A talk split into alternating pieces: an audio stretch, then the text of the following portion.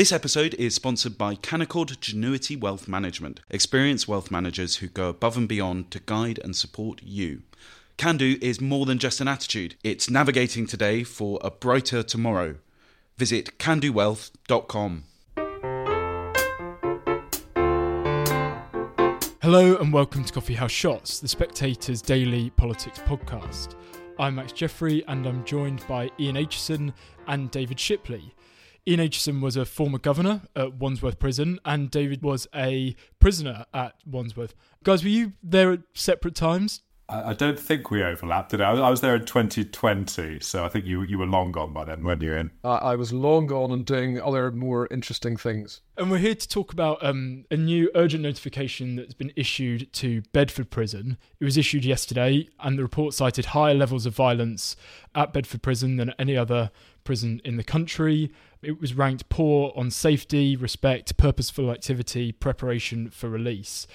Ian, what did you make of um, the urgent notification? And can you tell us what an urgent notification actually means as well? Sure. The, the urgent notification was issued yesterday by the Chief Inspector of Prisons, who's the only person apart from the prison's bureaucracy who can go into any prison and go anywhere and talk to anybody about prison conditions. And that's what the statutory responsibility of uh, His Majesty's uh, Inspector of Prisons is.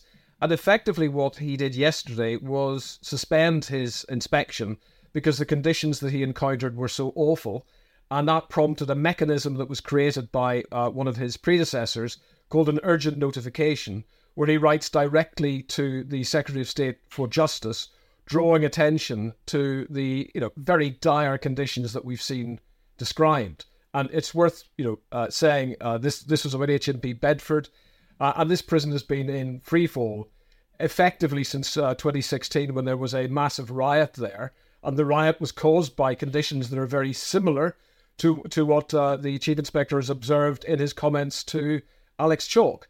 Severely overcrowded prison, uh, not enough staff to run an effective and safe regime staff that are completely overwhelmed by uh, the uh, distress and disorder that they are facing, and prisoners locked up effectively for uh, you know around about 22 hours a day. You you can't have safety and rehabilitation in this sort of situation. And the one thing I would want to say, and I'm sure we'll get into this, is that this is not simply a problem of resources. This is the answer you get all the time. If only we had more money. Well, that sits very strangely with uh, Alex Chalk's uh, numerous uh, boasts that we're pumping millions of, of uh, pounds into the prison system. You, you can't have it both ways. Something else is going on with these urgent notifications. This is the fifth, I believe, uh, this year. Uh, and that is that there's something going wrong with the corporate culture of an organization that cannot maintain order and uh, rehabilitation on our prison landings. There's time for a fundamental reset of that particular problem. And David, let's get straight into that then. This, as Ian says, is the fifth urgent notification that's been issued to a prison this year. What do you think is going wrong? I think Ian's right in everything he said, so we're not going to get too much debate, I suspect, in this in this discussion. Um, there are profound uh, cultural failings across the prison system, from the the top end, I think, where the, we've got this huge layer of, of, management which doesn't really do a lot um, uh, within the MOJ, but but within individual establishments as well. Um, there, there's, there's a really set of toxic cultures. Uh, often, there's no real appetite for enforcing rules or discipline. Um, and I think this is a huge issue because ill-disciplined prisons are dangerous prisons, and they are prisons where where kind of violence and disorder are commonplace. And what that means is you have prisoners being more scared, you have staff being more scared. It gets harder to retain staff. It's harder to run purposeful activity because You've got fewer staff who are often being dragged away to deal with, you know, prisoners causing havoc, jumping on the netting, picking fights. Uh, and in that kind of toxic environment where there's no discipline, no order, nothing good that prisons could and should be doing happens. Is it sort of a cycle of a prison getting worse? You said that in the Bedford case, you think it went into freefall in 2016. Um, is it an issue with the training of staff? Does it start there? Does it start with the leadership of an ind- individual prison? Does it start with the national government? How do you think this process, this freefall, would have begun? Well, it starts at both ends of the spectrum that you've just described there. I mean, first of all, it's very clear to me by what I'm being told by senior prison people who don't speak out because they would describe it as career suicide, but who talk to me, is that they are receiving, governors are receiving into establishments barely trained youngsters who simply cannot endure the environment that they're being put into, which is awash with incivility, violence, and despair. So that even the most um, I, you know, I, idealistic young staff, and of course there are young staff that are idealistic, and of course those staff need to to um, you know learn by doing, as it were. But when you're throwing those people into that environment, it's not surprising at all that we've got eye-watering levels of uh, re- retention failures by these young people going into an environment they're extremely badly prepared for, where they're extremely badly supported on many occasions, and then you know voting with their feet less than a year later. So we need to do something about the training doctrine because as as David has you know articulated very well there, you know, if you don't have suitable and sufficient numbers of frontline prison staff clearly and confidently in charge, everything else is toast. You cannot have what we all want, and those are decent uh, environments for offenders to go into and uh, for uh, work to take place with them that fits them to lead useful lives on, on, on release from custody. I mean, that used to be the mantra that was posted outside every prison, and it's um, word salad at the moment. On the other end of the spectrum is uh, the corporate management of the prison service. I mean, it's just astonishing, really. There are over 5,000 people now involved in prison service headquarters bureaucratic management, sitting on top of governors who are you know, faced often with an impossible job of recruiting and retaining good staff and uh, you know uh, delivering a safe and secure regime. I'd much rather see that money invested on the front line. I mean, just to give you one example, um, which I think is just the most perverse example of what's going on, the prison service itself uh, seems to recognise that, um, that there needs to be fundamental change between the relationship of the centre, this overburdened, sclerotic, useless uh, lump, and where the rehabilitation actually happens. So they've devised this uh, strategy called One HMPPS. And one of the first things they did was recruit yet another layer of senior management at a cost of, uh, for each person, over £100,000 a year, apparently to coordinate this. This illustrates the absolute blindness that exists in the, cor- in the corporate centre of the organisation to be able to affect change. And this is why, and I know Alex Chalk falls on these podcasts, Max, every uh, every Friday. But this is why, if he's listening, he needs to take the fundamental reform that's necessary completely out of the hands of the people who are responsible for some of these uh, appalling reports, and actually, uh, you know, have an independent review going on. And you know, by the way, I, am available for weddings, bar mitzvahs, uh, and that as well if he's listening. David, what's it like um, as someone who spent time in a prison? What's that? What's that experience like of um, when a prison gets out of control. What, what, what do you think that feeling of free fall will be like? How's it reflected um, inside? Yeah, I think that's a that's a really good question. I'm sort of picking up on what it, what Ian was saying about uh, like inexperienced staff who can't keep control. Um, I often think about G Wing in Wandsworth um, in early 2020. Um, I remember the first time I walked onto that, it felt like uh, almost like a like a really chaotic inner city school where the teachers have got no control. Um, and the, I think the moment for me that exemplified that was um, a prisoner, a young man, was was standing on the landing smoking a, a spliff, a cannabis cigarette, and he, um, you know, in, in full view of an officer, young officer, who turned to him and said, "Not." I'm giving you a nicking, or that has that stops now. Come here. Just you can't do that. You know you can't do that. And the prisoner just kind of like curled his lip at him and turned around and walked away. Um, and when you see that kind of environment, I think you, you realize that actually not only are our prisons not they're not teaching people to to be less likely to commit crime, they're actually teaching prisoners that rules really don't matter, and you can ignore rules, and there's not really any meaningful consequence. Um, and that creates an environment where it's very clear that actually the, the prison officers aren't really in charge. Uh, you get a sense that there's sort of an energy in a space where you can feel that actually, if it kicks off, it's going to be quite a long time before order is restored when you many more officers are brought in because actually the the balance of power sits with the prisoners often on those sorts of wings. Um, and that's you know as a prisoner is not actually a great place to be because generally you know the officers are going to run a reasonable regime and make sure everyone gets fed and gets out if they can. Um, and a wing that's essentially dominated by and controlled by big personality prisoners who know they can tell young and experienced officers where to go with no comeback is a, is a really uh, feels like a very unsafe place, and it's often, as I said, it's a place where often things do kick off, and as a result, you know, no one gets to go to the library that day because some bloke decides to pick an argument, um, and the cost of one prisoner or two prisoners being allowed to behave in this way is actually often that a whole wing doesn't get exercise, doesn't get association, doesn't get time in the library, doesn't get to go to work or education because no one can be spared to escort them. Uh, it's it's it's very similar, as I said, to sort of a failing inner city school where the to- tolerance of, of bad behaviour from a smaller number of prisoners can actually destroy the whole institution very quickly.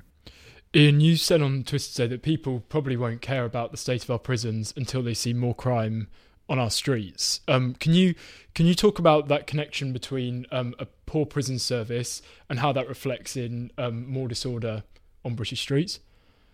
How clear is that? Can you kind of paint that out for yeah, us? Yeah, well, well, pretty easily, really, because the the places that uh, many uh, people get sentenced to, local prisons like Bedford, for example, are precisely the places with all the ingredients in place to uh, accelerate criminality. They're awash with drugs. They're dominated by uh, you know a, a, literally captive audience that, as as David uh, has said, are exploited by the big personalities. Often the, the drugs issue is uh, you know connected to organized uh, crime and is very efficiently run in terms of you know profit. But of course, all the attendant brutality and violence that comes with it is there. We know that statistics tell us around a third of people coming into custody don't have a drug habit but leave with one. So, you know, in the absence of any re- effective rehabilitation or people being able to tackle their offending behavior, not simply because programs aren't there, but the programs themselves are, are, are often ineffectual, or in the case of sex offending, uh, you know, quite quite recently, uh, scandalously, uh, they, they make some people worse. You know, we, we can't expect to have people who uh, go out of prison who are better fitted to be able to go on uh, and lead crime free lives. And that's why we, we need, you know, so many things to happen in order to get a decent prison system that nobody really cares about, as I've said, actually, until they become a victim of crime personally. And then it's personalized. But, you know, if, if we had a system where we only have people in prison that should be there, people who've committed serious interpersonal violence or whose offences are, are in, in other ways so serious that, you know, custody is mandated. Um, and we clear prisons of people that don't need to be there or you know are often uh, unable to comply with regimes because they've got mental health or, and typically mental health conditions related to, to uh, drug misuse and that in itself driven by often non-violent acquisitive criminality. If we cleared some of those people out of prisons who really shouldn't be there and did something else with them then you would create the time and the space to make you know uh, a, a meaning rather than a mockery out of the word rehabilitation. We need to get people, you know, fundamentally fit for, for work when they leave prisons.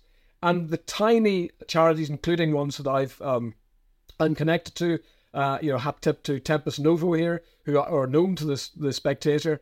You know, those are the those are the organisations that are working really well with prisoners who understand prison leavers and support them into employment to allow them to to rescue their potential. You know, we need to see much more of that and much less of a bureaucracy which seems to be completely geared to being blind to the massive problems inside the, the system or or at best ineffectual at tackling them. We need to turn prisons back into purposeful places. This is not impossible. What constant, you know, ch- political churn means is that you get new ministers. I think uh, Edward Argar, this this is this week's prisons minister. I'm not sure, but you know, you get them coming in and you get the learned helplessness of the corporate prison system immediately sort of overwhelming them with these people saying, actually, we're the experts here and, uh, and nothing can be done. Until you've driven a coach and horses through that awful complacency and replaced these people at the top with people who actually want the prison service to be a law enforcement agency, first of all, not, not the, the paramilitary wing of the Quakers, and to restore order fundamentally you're not going to get any change.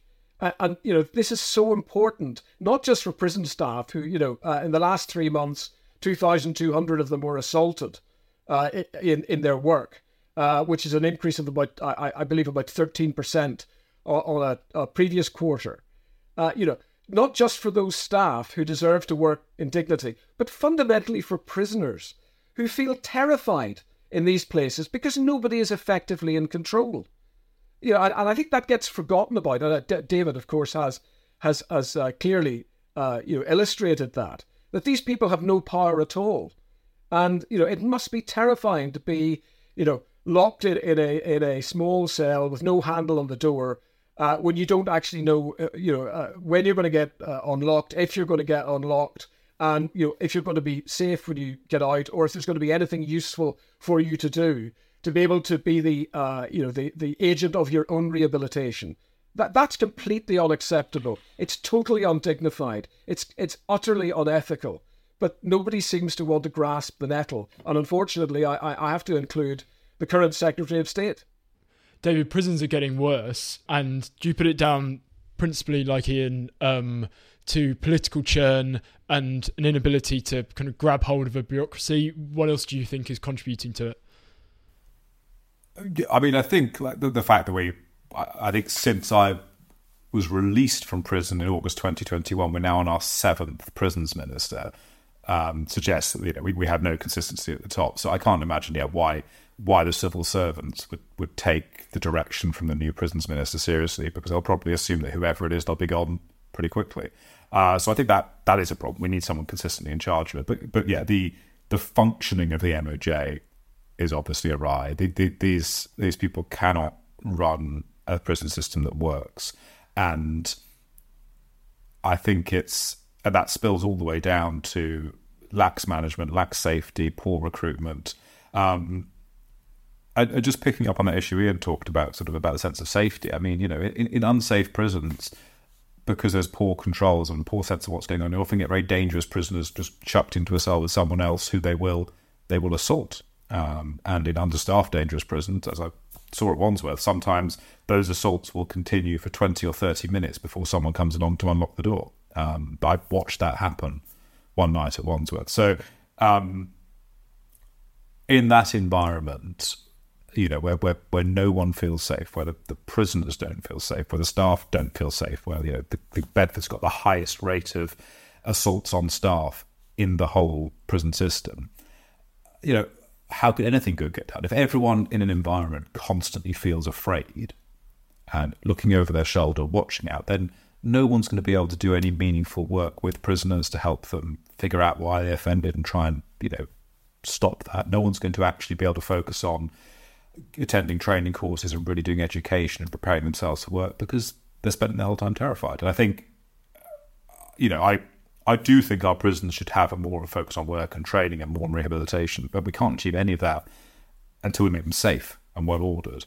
And frankly, it, it you know, this is the fifth um, urgent notification this year. Charlie Taylor keeps talking about violence in prisons. He keeps reporting on it the the government probably won't be the government for that much longer. But what Alex Chalk could do while he's still in this role is actually, you know, essentially a full public inquiry into the prison system, where we really kick this all open and understand how bad it is, so we can fix it.